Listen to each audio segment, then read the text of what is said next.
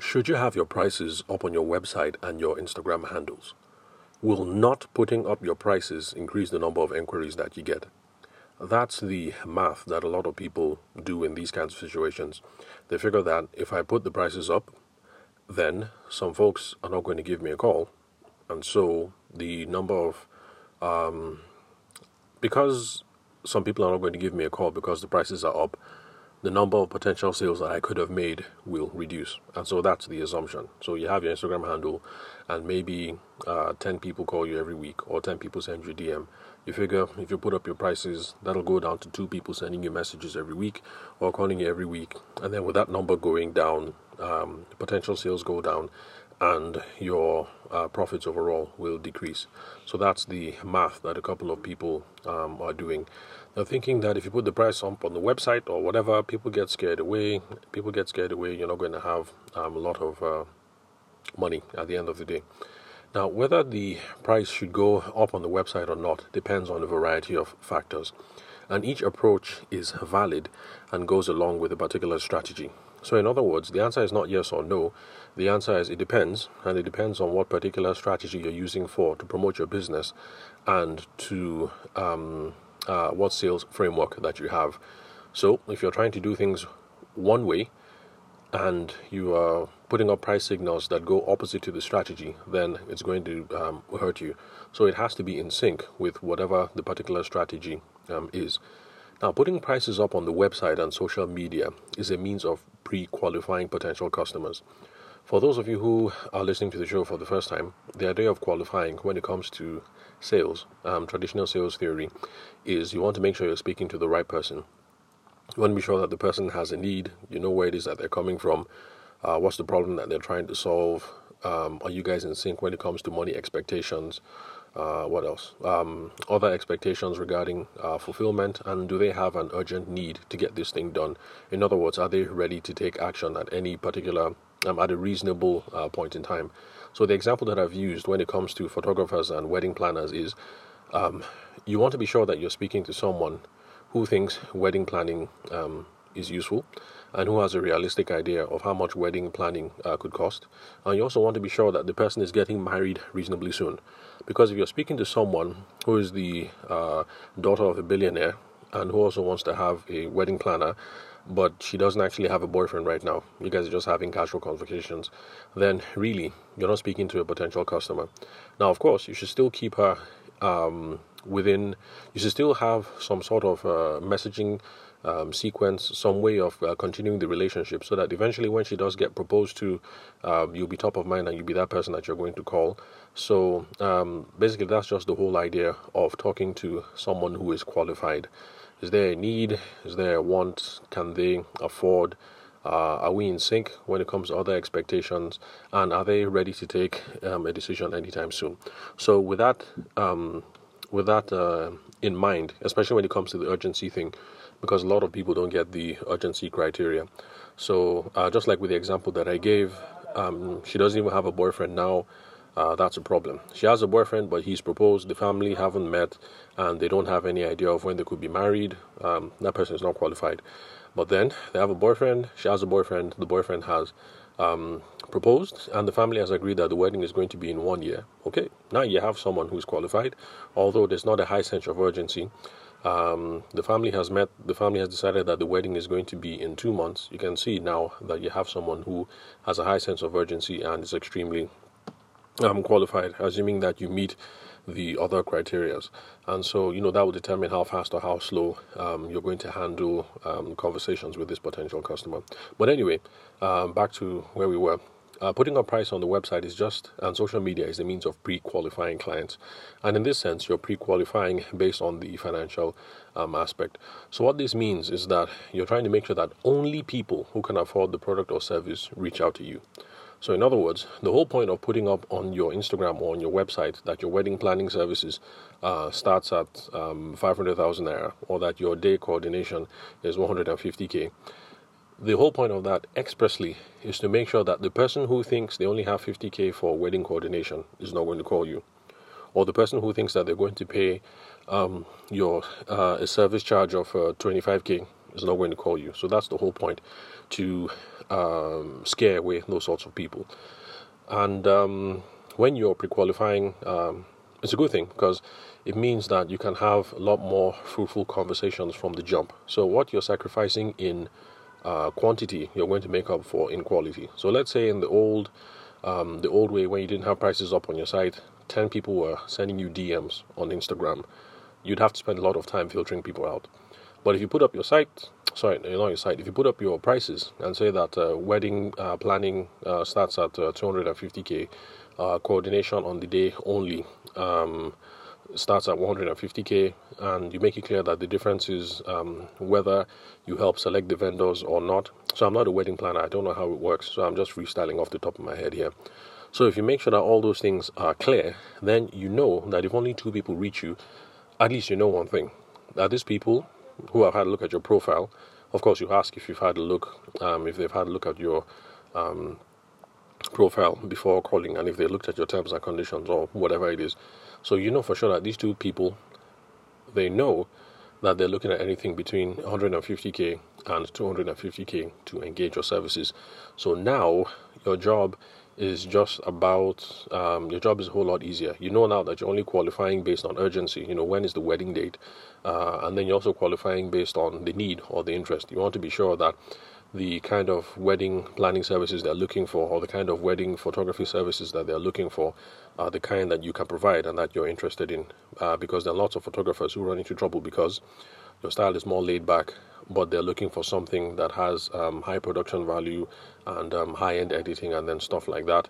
And sometimes it happens the other way around that the client is looking for something much more simple because they think simple means sophisticated, but you're you know right up there with the gurus when it comes to photoshopping and then all that, and then you end up. Um, uh, technically speaking, you've ended up providing um, stellar photography that is really cool, but then you guys have a quarrel at the end of the day. So once you put the price up on the site, you have qualified them based on financials, and now you know that your job is a whole lot easier because you're now um, going to see if you guys uh, um, have the same taste, if you can uh, provide, uh, if your style is the kind of thing that they're looking for, and then maybe talk about the payment plan, because it's possible that somebody might reach out knowing that it's 150 to 250 but they're kind of hoping that maybe be able to do 140 or maybe yes they can pay that 250 but they, they don't have enough money to drop that 250 at a stretch and so they're looking for a payment plan. So in that in this sense your job is going to be a whole lot easier. Um, once you put your prices up assuming that you want to use a uh, pre-qualifying strategy.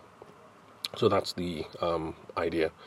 So um, yeah, so that's it pretty much. You put your prices up. Then when the people call or email, they have realistic expectations um, around finances, and uh, that's it. Your job is a whole lot easier. You know that if somebody gets in touch, you know that this is a serious buyer, or sorry, a serious bride, um, or a serious couple, as we like to say over here in Abuja. So if you look at things this way, then the question about whether you put your price on the website uh, is not whether you should put your price up on the website or not but it's rather we're thinking about what is the best way to qualify people to make sure that no time wasters come through the channel. So that's actually what this question is about. It's about how best to qualify people. Now, there are some products and some services, on the other hand, where you cannot put up pricing because a quote requires a lot of particular information that will vary from persons uh, to context. And I suspect that maybe for wedding planners, I think that's where you are because you can't really say well, because there's a lot that um, goes into it. I'm assuming that some wedding planners want to um, have everything included, like everybody else's fee included in theirs, because they take a markup of that. I know some wedding planners here in Abuja who uh, do that sort of thing, and then there's some other people who just want to be paid a professional fee um, because you've walked them along through everything, you know, helping them select uh, the vendors as well, as well as coordinating things on the day, and then uh, some people uh, don't want to be involved in all of that and they just have the um, coordination day fee and then some people offering all the services. So now let's say you're someone who um, offers all those kinds of services. You can't really put a price up on the site per se because there are a lot of variables that are going to go into it. Do you want me to help you select your vendors? How many vendors are we selecting? Um, Uh, uh, let's see, what else? What is the full range of services that I'm going to offer on the day? Uh, does it include uh, concierge services like uh, following you for your style fittings and your food tastings and stuff like that? So there's a whole lot that go into it. So um, understandably, some wedding planners might not be able to put up um, a price on their um, on their uh, Instagram handle. But then on the other hand, for people who provide uh, things like uh, the photo booth or 360 degree machine or the smoke machine or pyrotechnics, for that one, it'll be easy to um, put up a price. Uh, you know, price ranges, um, you'll be able to put it up. Uh, ABC packages ranging from 150k to 350k. You know, so that's easy. When the person calls up and they want to know why, you now be able to walk them through the specifics. That okay, that 150k package only gets you um, six uh, firecrackers, so you only have two on the aisles and then maybe two on the stage, uh, two on the aisles, two on the stage, and then two next to the cake or something like that. So um, it depends on the business that you're in, and also depends um, on the context. Some service-based businesses will have a problem putting pricing up on the site, and uh, some product-based uh, businesses will have no problem putting things um, up uh, on the site. So, for instance, if you're in the alternative energy space, um, inverter batteries, uh, you know, stuff like that, you have a lot of uh, material component to it. So it'll be easy to put prices up on your site because at the end of the day, it's what they're paying for is the cost of the engineer, cost of installation, cost of batteries, cost of the inverter, cost of the solar panels, uh, what else, cost of wires and stuff like that. So for product-based businesses, it'll be a lot um, easier to um, put up a price on the site. So that's the reason why a carpenter, a plumber, or an engineer can't just give you a quote like that.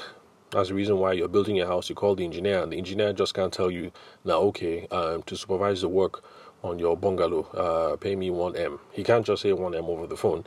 He needs to know a whole lot more. Are you building a bungalow?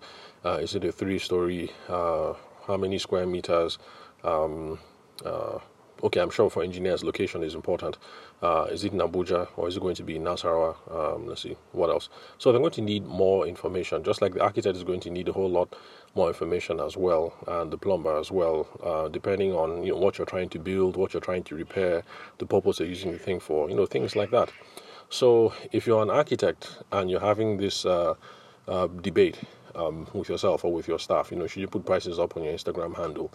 And you know, really, how could you put a price not knowing for sure if you're overselling or underselling yourself or running at a loss right from the get?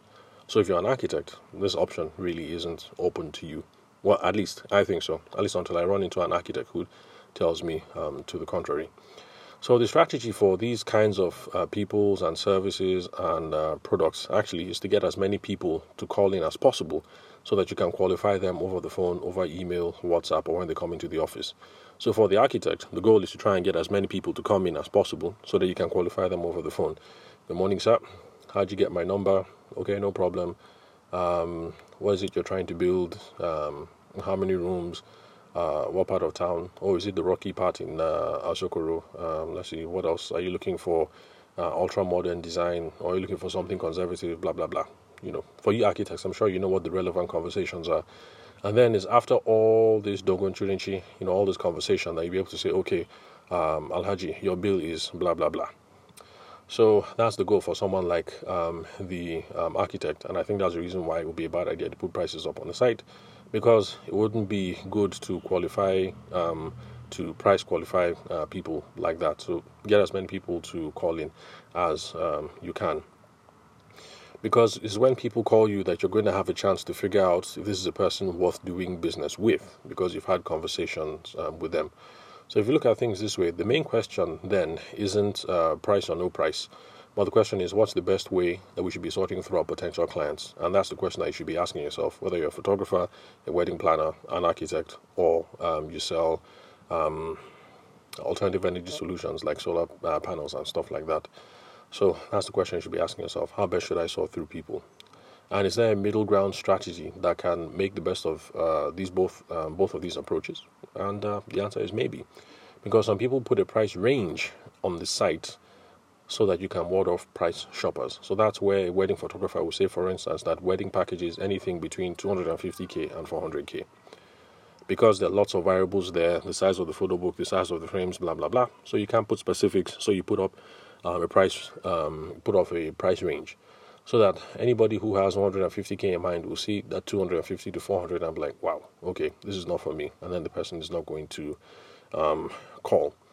And yeah, so that's it pretty much. That's the middle ground strategy. Put up a range and then little note about circumstances that you use to narrow down to the final number. So, like I said, the wedding photographer could put on his Instagram handle packages are going to range anything between 400k and 850k, depending on the number of days, the size of the albums, and the quantity of frames being ordered. Call 080 blah blah blah blah blah for a quote today. And it's the same thing with an architect. The architect could write a happiest customer should expect to spend anything between 3M and 9.5 sorry 9.5 uh, million for customized residential plans not exceeding 123 square meters in size. Email blah blah blah at gmail.com for a consultation today. So those are the kind of things that um, that's kind of like the mid ground that people can do. So these price ranges, of course, will ensure that only certain kinds of people, in quote, reach out to you that you'd be happy working with. But remember that at the end of the day, it's not about price. It's how best you think about how you qualify and sort through potential clients to separate the serious people from the time wasters. So thank you very much for listening to today's episode. I'll catch you guys at the next recording.